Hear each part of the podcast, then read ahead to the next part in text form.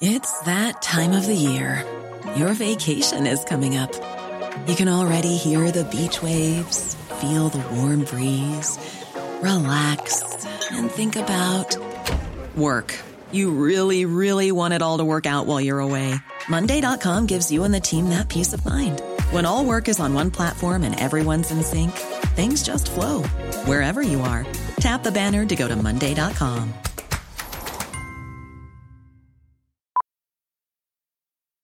Millions of people have lost weight with personalized plans from Noom, like Evan, who can't stand salads and still lost 50 pounds.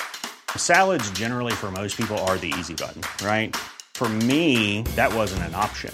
I never really was a salad guy. That's just not who I am. But Noom worked for me.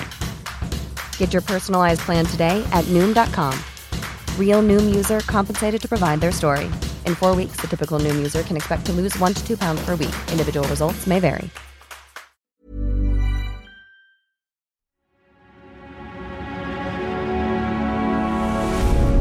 Tortoise. Well,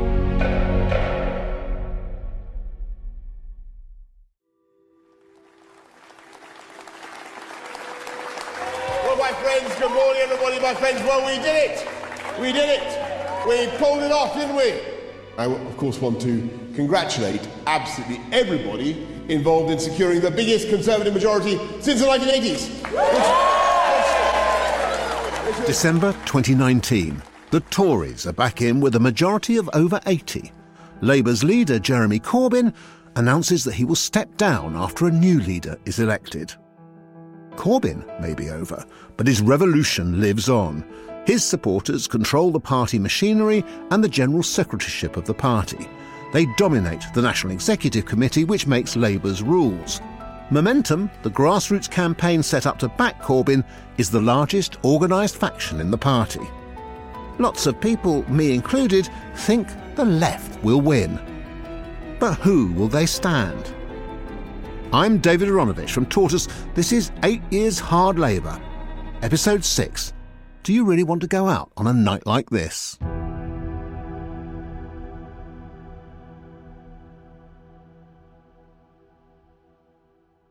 One or two of the left's brightest stars have lost their seats. Meanwhile, Jess Phillips and Emily Thornberry, the centre left, have declared. And, less excitingly, some think, the steady but supposedly uncharismatic shadow Brexit secretary. The result was devastating for colleagues who weren't returned to Parliament, but for millions of people who desperately needed change last Thursday and still need change now. I'm seriously considering standing. I'm talking to colleagues, I'm talking to trade unionists, I'm talking to the wide movement, but I'm seriously considering it. One story is that Keir Starmer had to be persuaded to stand.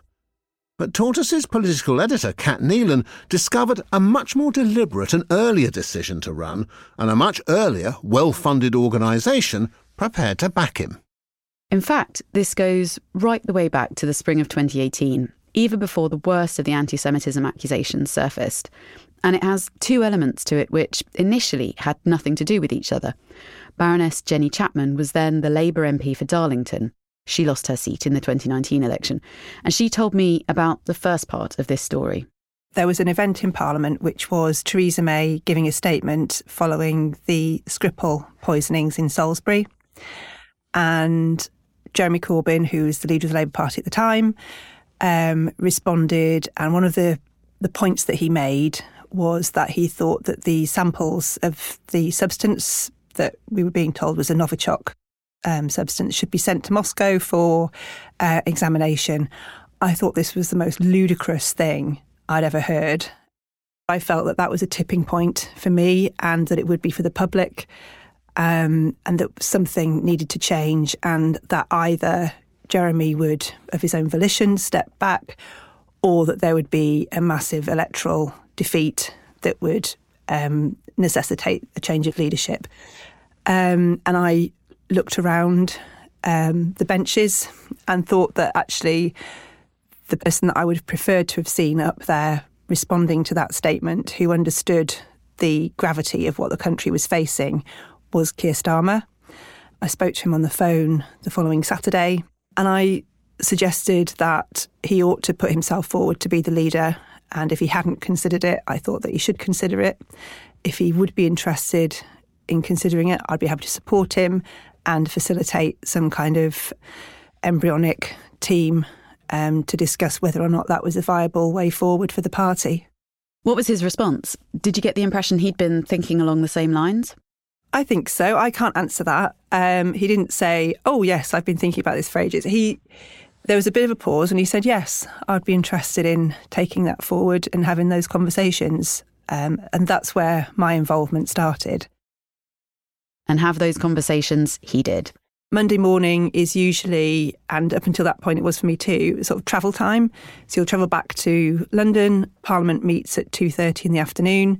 So Monday mornings are quite useful time for catch-ups, for doing some sort of political chats, or you're on the train is the experience for most parliamentarians. Um, and we decided that we would use some of that time. Um, first thing on a Monday morning, we'd meet at sort of 8, 8.30, 9 o'clock, and just spend an hour checking in, talking things over. If there'd been some polling done, we might look at that. If there were some particularly contentious issues, we would use that that time, and then we would get on with our jobs and, and not really think about it because there wasn't a contest. There were no decisions that had to be made at that stage. It was just about the early stages of building a team. Even so, even after the election of 2019 and with Corbyn departing, the scale of the challenge seemed huge At that point, we were just sort of tried to understand what was possible with the Labour Party at that time because momentum was very, very strong. Um, they had control of the NEC. You had they'd got rid of Iain McNicol as general secretary. You had Jenny Formby as general secretary. So almost every lever that there was was in the command of um, the leader's office and Jeremy Corbyn. You know that meant that there, there were lots of things that you needed to think about and how the uh, contest would even be run, what the rules would be, who would be allowed to take part, um, how long you had to be a member for, what would they do about uh, people being able to vote as associate members or whatever it was we they were called. I can't remember now. And this is where the second strand kicks in. Quite separately, there were other people associated with the party who were active in planning for a post Corbyn future. Called Labour Together, it was a policy led group within the party that was initially set up in 2015 to understand where Ed Miliband had gone wrong. But in 2017, it was remodelled with a new purpose keeping Labour together in the face of defections and resignations at a time when some on the centre left feared for the future of the party. One insider told me they deliberately kept Labour together buried during the Corbyn years because if the hard left had known, they would have wanted to kill it off. Several MPs who are now shadow cabinet ministers were involved, including Rachel Reeves, Wes Streeting, Steve Reed, and Lisa Nandy. But most people say the driving force behind it was Morgan McSweeney, the softly spoken Irishman who had worked with Steve Reed at Lambeth Council and who has gone on since to become Labour's campaign director. During their time in the wilderness, Labour Together successfully raised a £2 million war chest. This paid for polling, both of Labour members and the wider public. And one thing they discovered was that the Corbyn revolution in Labour was quite shallow. They estimated support for the left was restricted to a quarter of Labour members, there was a far larger proportion, around 50%, who they dubbed idealists, politically naive and suspicious of polished politicians, but not strong ideologues. And there was another 25% identified as centrist. Bolstered by these numbers, they grew in confidence that with the right mainstream candidate, they could win. They piloted their approach in seats that centrist candidates had no right being selected for, building up a track record of defeating Corbynite rivals. From 2017 onwards, they were polling runners and riders for leaders, and Keir Starmer consistently topped the list. Eventually, Morgan McSweeney showed him the results, their methodology, and their tactics. After many months of working in parallel, the two strands merged to great effect. Morgan got involved quite early, and I'm very pleased that he did. He would often turn up at these meetings, and I would say, Well, I think this, with no, based on nothing apart from conversations I'd had. And he'd say, Well, here's the data. And Keir likes data. You know, he, he, you can give him your impression or your sense of something. He'd be like, "Thank you very much," but actually, what do we really know? So Morgan was great at that. If anyone is interested in writing the history of all of this in in 10, 20 years' time, there's an awful lot to thank Morgan McSweeney for. It's an old truism that you face one way to win your party's support and the other way to win the voters. Or else you lose. In the struggles of the 1980s, the Labour movement stood together in solidarity against Thatcher. Keir defended the print workers at Wapping. He was in the crowd that night when police on horseback charged into the peaceful picket. Keir Starmer's launch video was a classic. I've spent my life fighting for justice, standing up for the powerless and against the powerful. I still believe another future is possible. He was there for the dockers in Dover in the P&O dispute, helping the families of strikers who had had their benefits cut off by the Tory government. He gave free legal advice to the poll tax protesters in Trafalgar Square. Even Starmer's opponents on the left were impressed. Jon Lansman was on the NEC. The video was a brilliant video which set out a programme that should have made everyone who'd voted for Jeremy Corbyn perfectly happy, not just the 40% of the people who voted for, for, for, for Corbyn and went on to vote for Starmer.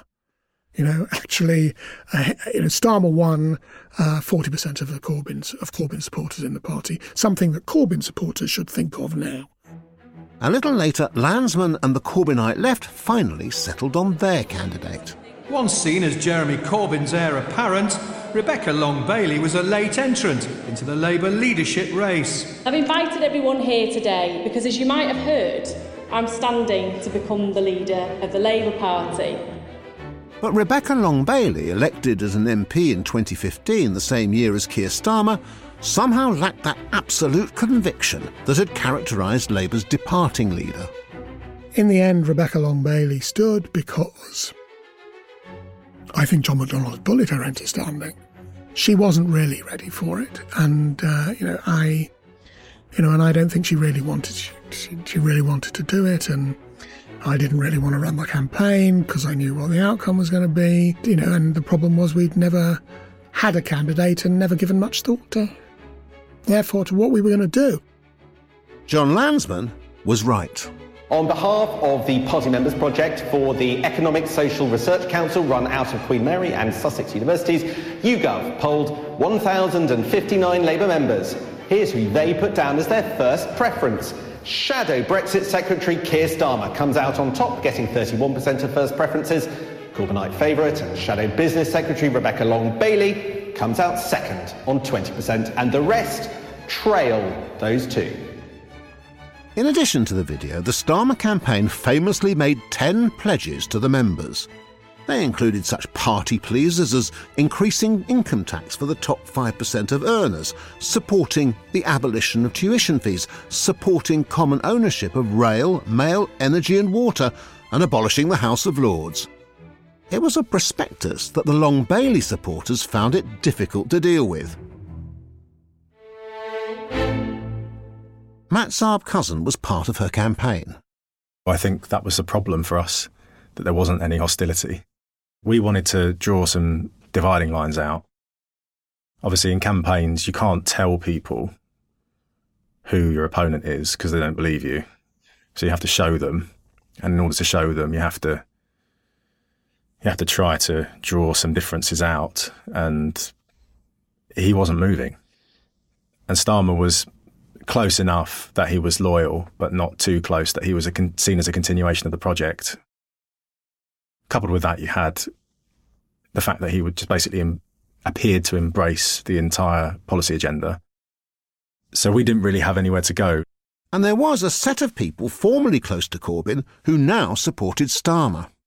Basically, a lot of the people that were anti Brexit on the Corbyn side became very close to Keir. So he, he did build that trust with them. I think as well, like everyone was so defeated after the election, the general election, and uh, exhausted, and didn't feel like we had the capacity to fight again. And then you had this guy come along and he's like, "Oh well, everything will be fine. Don't worry." Um, and it's like, okay, and it's like bit of prey that knows it's prey and it sort of crawls into the predator's mouth. Interesting metaphor. Anyway, it was a winning strategy. One of the reasons I think canvassing is so valuable is pretty clear from me by the end of the first week of canvassing that he was going to win. He was going to win very, very, very well because there were plenty of people out there uh, who I spoke to in those first few days saying they'd voted for Corbyn twice, but they were going to vote for Keir. And a lot of them just said because we need to win. So it was it was partly a, he appealed to a lot of the people who'd voted for Corbyn, but it was also after this second defeat and this particularly devastating defeat, Labour members had decided they wanted to win next time, and that was a critical switch in their brains. Sky News has commissioned a Labour members poll from YouGov as we enter the final phase of the race, and the results couldn't be clearer. The poll suggests Sir Keir Starmer wins convincingly in the first round by securing over 50% of the vote. On the 4th of April 2020, Labour announced that Sir Keir Starmer had won with 56%, double Long Bailey's vote. But this time, there was no special conference to proclaim the result. A fortnight earlier, the time has now come for us all to do more. From this evening, I must give the British people a very simple instruction. You must stay at home. Because the critical thing we must do to stop the disease spreading between households. That is why people will only be allowed to leave their home for the following very limited purposes. Claire Ainsley had just joined the new Starmer team as his first executive director of policy. Well, no one was listening to us because we were 26 points behind when Keir took on the leadership of the Labour Party, and we weren't even in an office. So we were all on Zoom, which we all became quickly acquainted with. We were not physically together for that first period, and I think that was quite significant. When the Prime Minister returned to work a week ago Monday, he said that many people were looking at the apparent success of the government's approach. But yesterday we learned, tragically, that at least 29,427 people in the UK have now lost their lives to this dreadful virus. That's now the highest number in Europe. It's the second highest in the world. That's not success or apparent success. So, can the Prime Minister tell us how on earth did it come to this?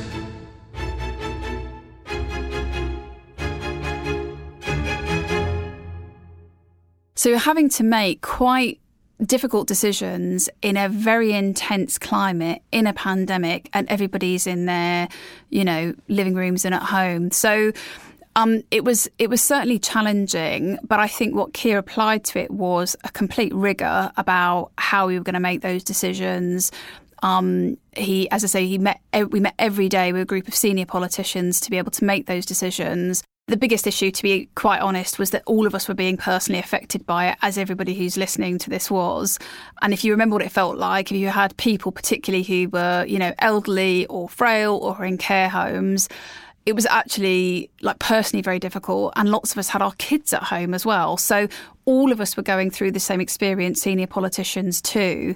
So the experience of forming a leader's office in those conditions i think aren't to be underestimated with the government holding important press conferences every day, no one was listening to lockdown Labour. It turned out to be an opportunity to look at what about the party needed changing. So, frankly, some of that getting the party straight wasn't just for the party. That was to say to the public, we are changed and we are changing and we will change. So that was very public. Some of the stuff that needs to be done in terms of the party probably does need to happen away from the spotlight because also you're talking about individuals. Uh, the machinery of the Labour Party was not in the state that it's now in, uh, and some of that did need to happen a little bit um, privately. In the no longer locked down but socially distanced summer of 2020, came the first sign of just how determined Starmer was to shake off the most problematic aspects of the Corbyn legacy. But when Keir Starmer convincingly defeated Rebecca Long Bailey by a margin of two to one, he said he wanted her in his team. Today, though, her fate was sealed by a tweet saying Maxine Peake is an absolute diamond. Shared with the tweet an interview with the TV actress in which she said the tactics used by the police in America kneeling on George Floyd's neck, that was learned from seminars with Israeli secret services. Well, the sharing of that article was wrong, um, and because the article contained um, anti Semitic conspiracy theories, and I have therefore um, stood Rebecca Long Bailey down from the shadow cabinet. Starmer set some red lines.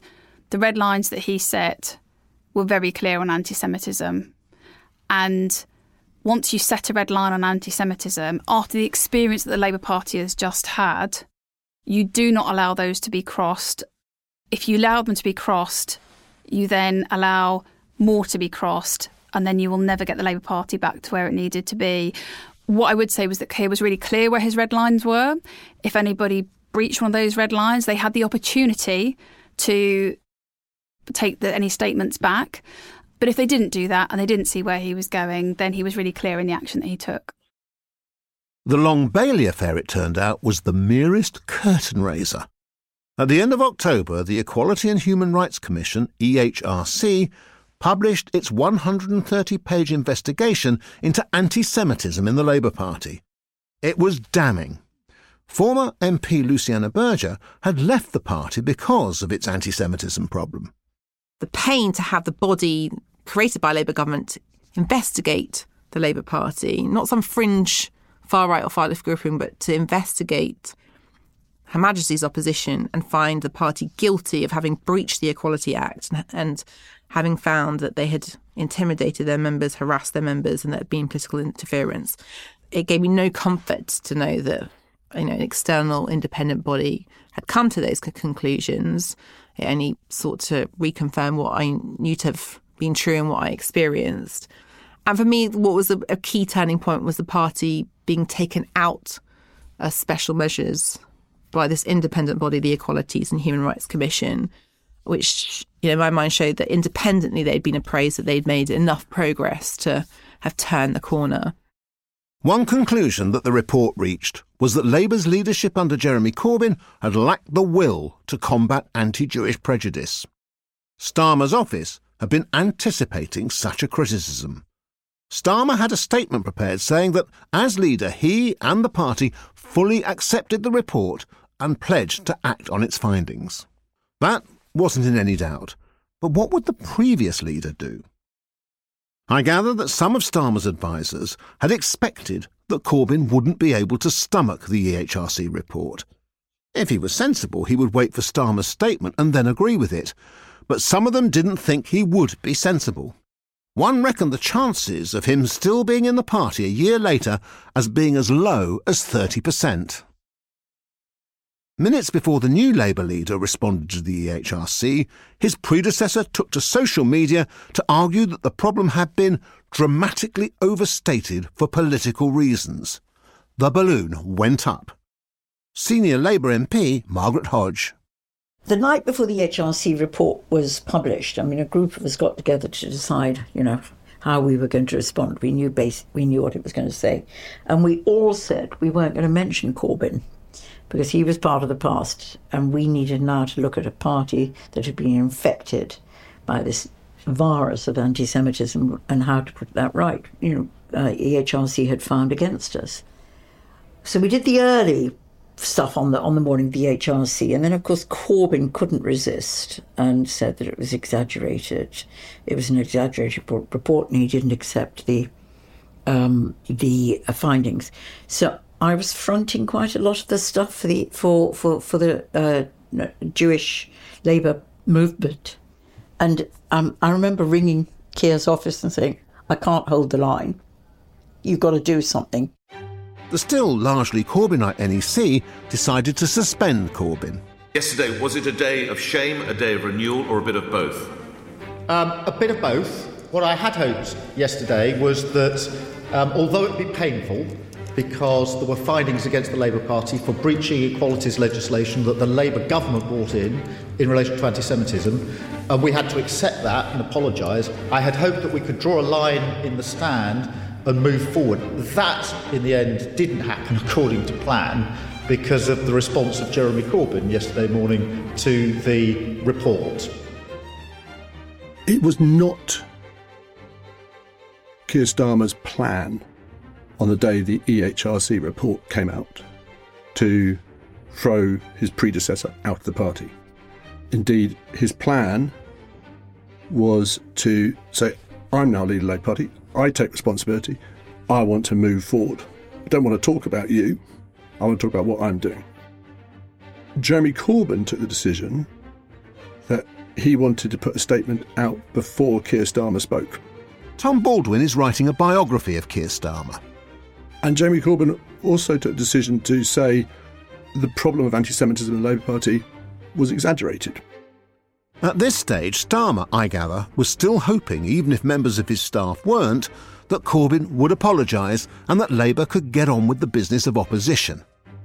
But he wouldn't. The numbers have been exaggerated, in my view. The public perception in an opinion poll last year was that one third of all Labour Party members were somehow or other under suspicion of anti Semitism.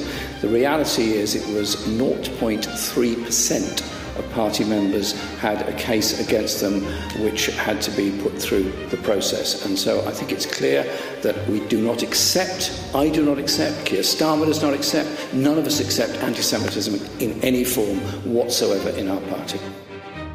So when Labour's National Executive Committee, satisfied with its action, desuspended the former leader, a second balloon went up. I tried to get hold of everybody and nobody would answer phones or pick up or anything like that. And finally somebody did. And um, I just, uh, I, I, you know, actually for the first time I burst into tears. I'd been pretty solid throughout. And then I said, I don't know how I can stay if this is going to happen. Um, and got home, my daughter said to me, Mum, you stayed all the way through when he was leader. What the hell are you doing? Saying you can't stay if, uh, if they let him back in again. But anyway, it was a very tense day. And in the end, the compromise that was reached was that he would not be admitted uh, into the Parliamentary Labour Party. What Starmer could do was have Corbyn suspended from the PLP, the Parliamentary Labour Party.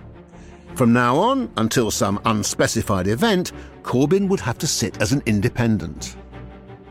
The iron, however, had entered the Labour leader's soul. Up until now, Starmer had generally tried to include various shades of opinion in his shadow cabinet and attempted to avoid confrontations with party critics. Then, in the spring of 2021, came the event that changed all that the Tories' historic victory in the Hartlepool by election and their gains in council votes all over England. It's a mandate for us to continue to, to deliver. Uh, for, not just for the people of Hartlepool, not just for the people of the, of the North East, but across the whole of the, of the country. We have lost four general elections in a row. We've bitterly disappointing results last night. This goes way beyond a reshuffle, goes way beyond personalities. It goes to the core issue of whether the Labour Party is talking to itself or talking to the country. We were still getting hostility over what Labour had been, and they weren't really just sure where to put us. So I don't think there was a clear view that was coming about Keir Starmer in particular or what the Labour Party were about now because people didn't really have that stronger view. It was more that they were going to give the Conservatives a chance again. In 2020, a lot of very clever people in the Labour Party who'd won elections before were wondering whether he might be Neil Kinnock. He might be the person who begins to change the party, begins to put the Labour Party back on the road to power. And of course, there you know, it took John Smith and Tony Blair to complete that process. For Starmer, he wanted to do it in one term. He, he wanted to go through Kinnock, Smith, and Blair in one parliament to be three leaders in five years. And I don't think people took him very seriously. After that Hartlepool by election defeat, there was a complete change in strategy a step change in his efforts to change the party and the emergence of a very different leader in the form of someone who had a plan to win the election rather than just to mitigate losses. I definitely think that Keir went through a process of seeking unity before we came to a point where it was very clear that he had to take a different path. I think it was not quite as simple as wanting to take the party in a different direction. It was the whole thing needed to be lifted up and rebuilt, and that wasn't just a political factional issue. That was about energy and morale, enthusiasm, and looking like we can win again.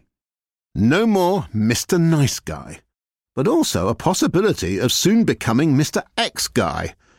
A few weeks later, Starmer was saved by another northern by election in the seat of Batley and Spen. Labour held on by just over 300 votes. By now, the party pleasing pledges were history. Can I ask you, do you stand by your pledge yeah. to support common ownership of rail, mail, energy, and water? Uh, Andrew, I'm pragmatic about this, not ideological. Um, but we've got to face the reality of the situation, okay. which is post-COVID. Our economy is in a different position. But I'm, I'm, I'm not one of these so, people so that's frankly, ideological about it. It must be one th- thing or the other. We've yeah. got to be practical. Jenny Chapman explains the rationale. They are the pledges of somebody who is trying to lead a political party before we'd left the European Union, um, before COVID, before the financial crisis that we've just been through. I think you've got to look at them in that context. I think that they're about saying who you are and what your beliefs are.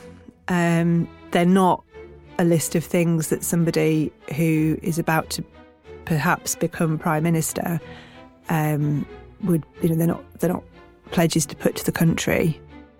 Unsurprisingly, the Corbynites whose candidate had been so roundly defeated back in 2020 were incandescent.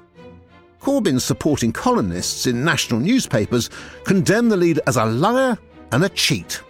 This was Guardian columnist Owen Jones. Keir Starmer is a professional political conman. Don't use those words lightly. In order to become leader of the Labour Party, he made a series of solemn commitments, pledges, he called them. Now, he didn't just slightly break that mandate. First, they came for the policies, and then they came for the people. In 2018, Momentum had swept the board in the elections for some sections of the NEC. In 2022, this was almost reversed. The party machinery was now fully back in the hands of the Labour moderates and they knew what they wanted to do with it. Wes Streeting. When people go to the polls, we want them to see the Labour Rose as both a statement of values, but also a quality kite mark. They should know that every Labour candidate they're being offered is someone of great quality and good standing, as well as good values and good politics. Ben Bradshaw.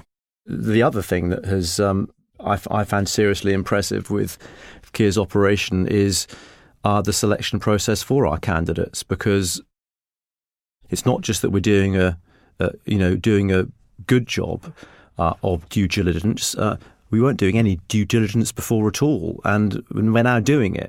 However, one person's due diligence is another person's purge. Sam Tarry is the Corbynite MP for the seat next to Wes Streeting's. He himself had been selected under controversial circumstances and now found himself being deselected by his local party. And he was far from the only left winger who was having trouble. The Corbyn period polarised everything, but people who, you know, uh, I would also consider to be kind of, could be a local trade union activist, could be a local councillor. I mean, the examples of people that have been blocked are absolutely, you know, documented uh, right across the country uh, to a huge scale. And I genuinely think to the detriment of the party, these people are not nutters. These people are highly competent, highly energised, highly committed, uh, and skilled local individuals who actually represent a big diversity of backgrounds. And there's a real problem with the lack of diversity of backgrounds of the people we selected, and that, that is a problem. It feels, you know, if the Corbyn era was a grassroots upswell, a kind of, you know, uh, a new sort of political reawakening, being born in the carcass of a previously dying party. What this is, is a takeover that no one's ever agreed to. By February of 2023, this led to an absolutely unprecedented decision on the part of the current Labour leader. Let me be very clear about that. Uh, Jeremy Corbyn will not stand for Labour at the next general election as a Labour Party candidate. Uh, what I said about the party changing, I meant, and we are not going back, and that is why Jeremy Corbyn. Corbyn hadn't been expelled from the party. That decision had not been in Starmer's gift. But he could be removed as a candidate. Then, If he stood as an independent, he would automatically be expelled. Even people on the left critical of his reaction to the anti Semitism report were appalled. Jon Lansman.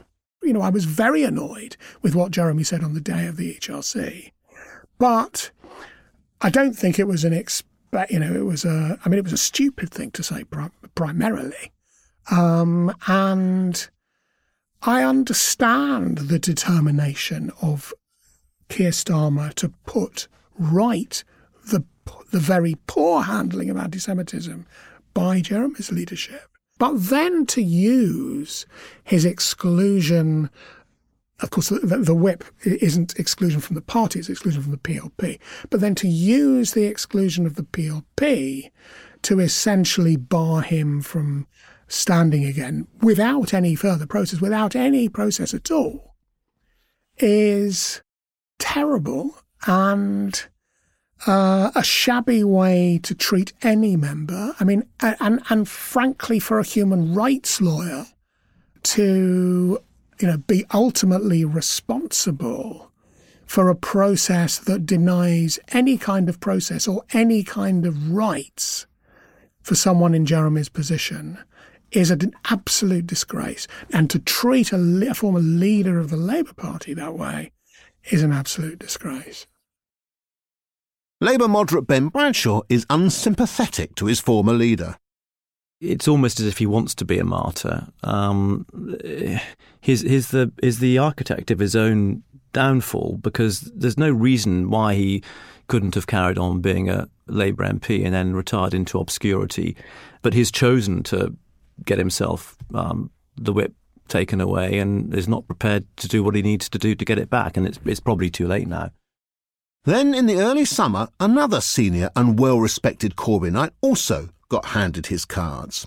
This time it was Jamie Driscoll, Mayor of the North East since May 2019.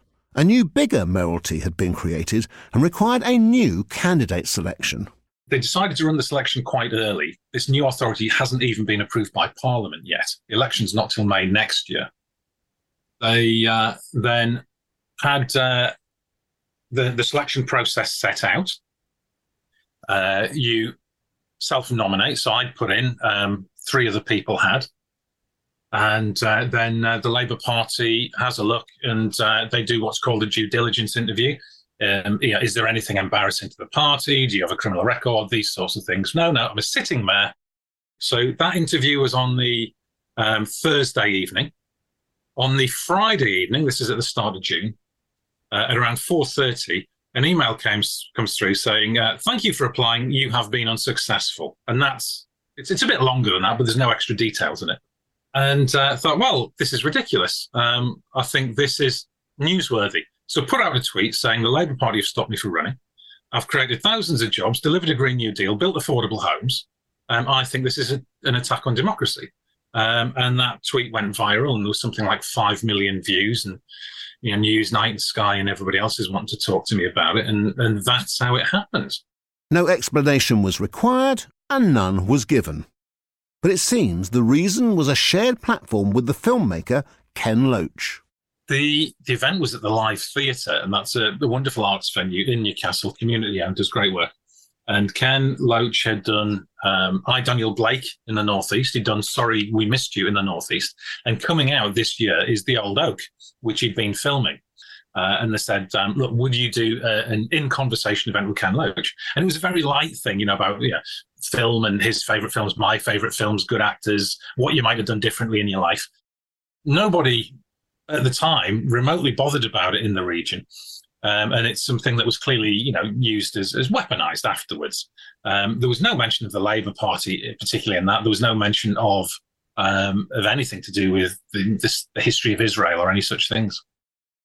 But in 2021, Loach had been expelled from Labour and was notorious in the Jewish community for arguing that Labour's anti Semitism problem was part of a plot to discredit Jeremy Corbyn and for having earlier speculated that anti Semitism in Europe was the product of Israeli treatment of the Palestinians. For some on the left, the Driscoll affair was almost the last straw. I think what he's allowed to happen is a right wing faction become drunk with power and use devices within the party almost on a, a search and destroy of the left. They seem to be more interested in destroying the presence of the left in the party than getting a Labour government. We all want a Labour government. Such complaints sounded unimportant in the context of events. By October of 2022, Keir Starmer was on his third Conservative Prime Minister in three months. Partygate, the Owen Paterson lobbying debacle, the Chris Pincher groping imbroglio, the kamikaze budget, the fall of Liz Truss, high interest rates, soaring fuel bills, strikes, and the simple desire for change had led to big Labour leads in the polls.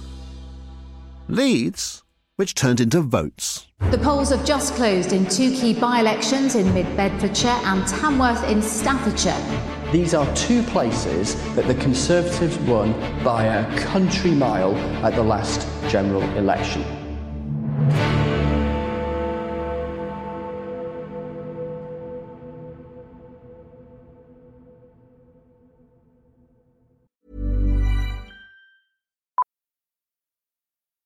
Millions of people have lost weight with personalized plans from Noom, like Evan, who can't stand salads and still lost 50 pounds. Salads, generally, for most people, are the easy button, right? For me, that wasn't an option. I never really was a salad guy. That's just not who I am. But Noom worked for me. Get your personalized plan today at Noom.com. Real Noom user compensated to provide their story.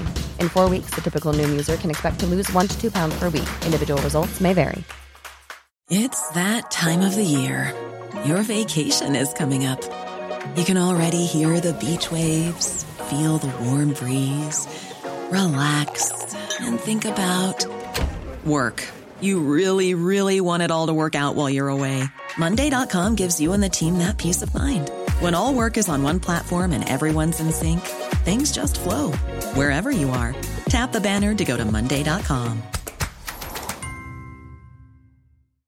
When you make decisions for your company, you look for the no brainers. And if you have a lot of mailing to do, stamps.com is the ultimate no brainer. It streamlines your processes to make your business more efficient, which makes you less busy. Mail checks, invoices, legal documents, and everything you need to keep your business running with stamps.com. Seamlessly connect with every major marketplace and shopping cart. Schedule package pickups and see your cheapest and fastest shipping options from different carriers with rates up to 89% off USPS and UPS rates. And with the stamps.com mobile app, you can take care of mailing and shipping wherever you are. Make the same no-brainer decision as over 1 million other businesses with stamps.com. Sign up with code program for a 4-week trial plus free postage and a free digital scale. No long-term commitments or contracts. That's stamps.com. Code program.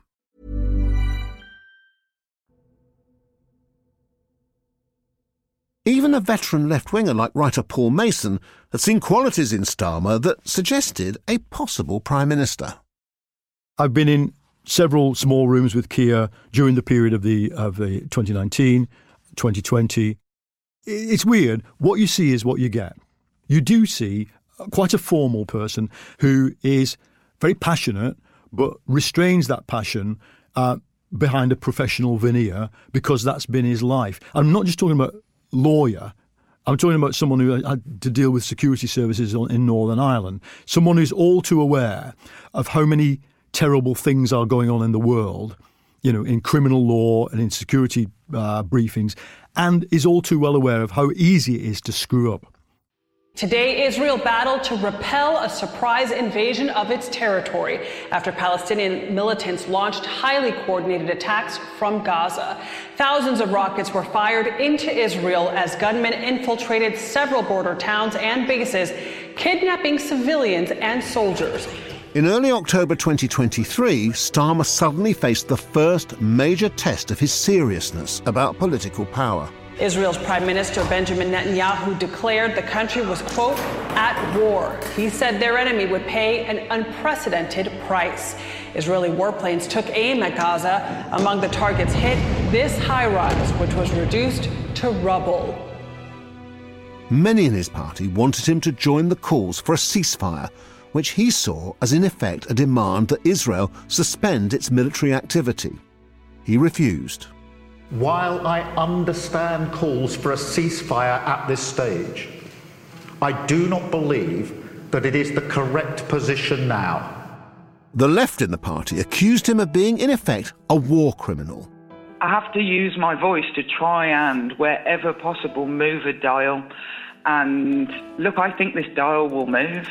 I think that it won't be too long before the US and the UK feel that the military action is achieving nothing. Jess Phillips, quite high profile uh, Labour frontbencher, formerly ran for the leadership as well. Eight frontbenchers and one uh, PPS. Uh, that's what we're expecting. Uh, around 56 Labour MPs in total voting for the SNP amendment calling for an immediate ceasefire in Gaza. And of course, that goes against Keir Starmer's position. But many not on the left couldn't agree with their leader's position either. If Keir Starmer becomes Prime Minister, as many expect, he'll face many tests like this. Meanwhile, others will reflect on what might have been. Answer that you question. can't, can you? You answer it. No, it's my Okay. show. You answer my question. Well, are Hamas, you are the- are Hamas a terror group? Listen, can I? Are they a terror group? Piers, can I answer the question? Can I speak? Are they a terror group? Piers. Piers, No, if you'll let then, me- no. If you let me speak, Are I'll they say- a terror group? If you'll let me speak, I'll say something. Go on then. A ceasefire means both sides. You said that. Are they a terror group? Listen, I said that. Are they a terror group? Of the process. Are they a terror and group? that will ha- can we? Go Why can't you say it?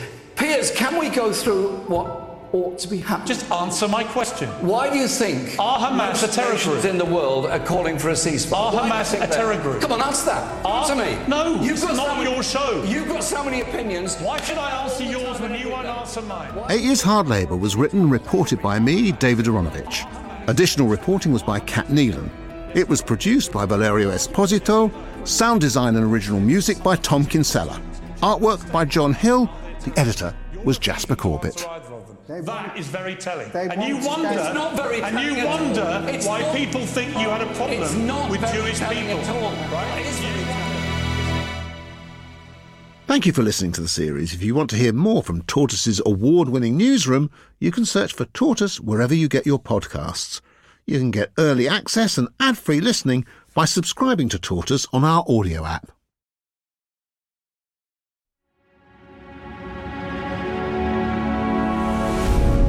Tortoise.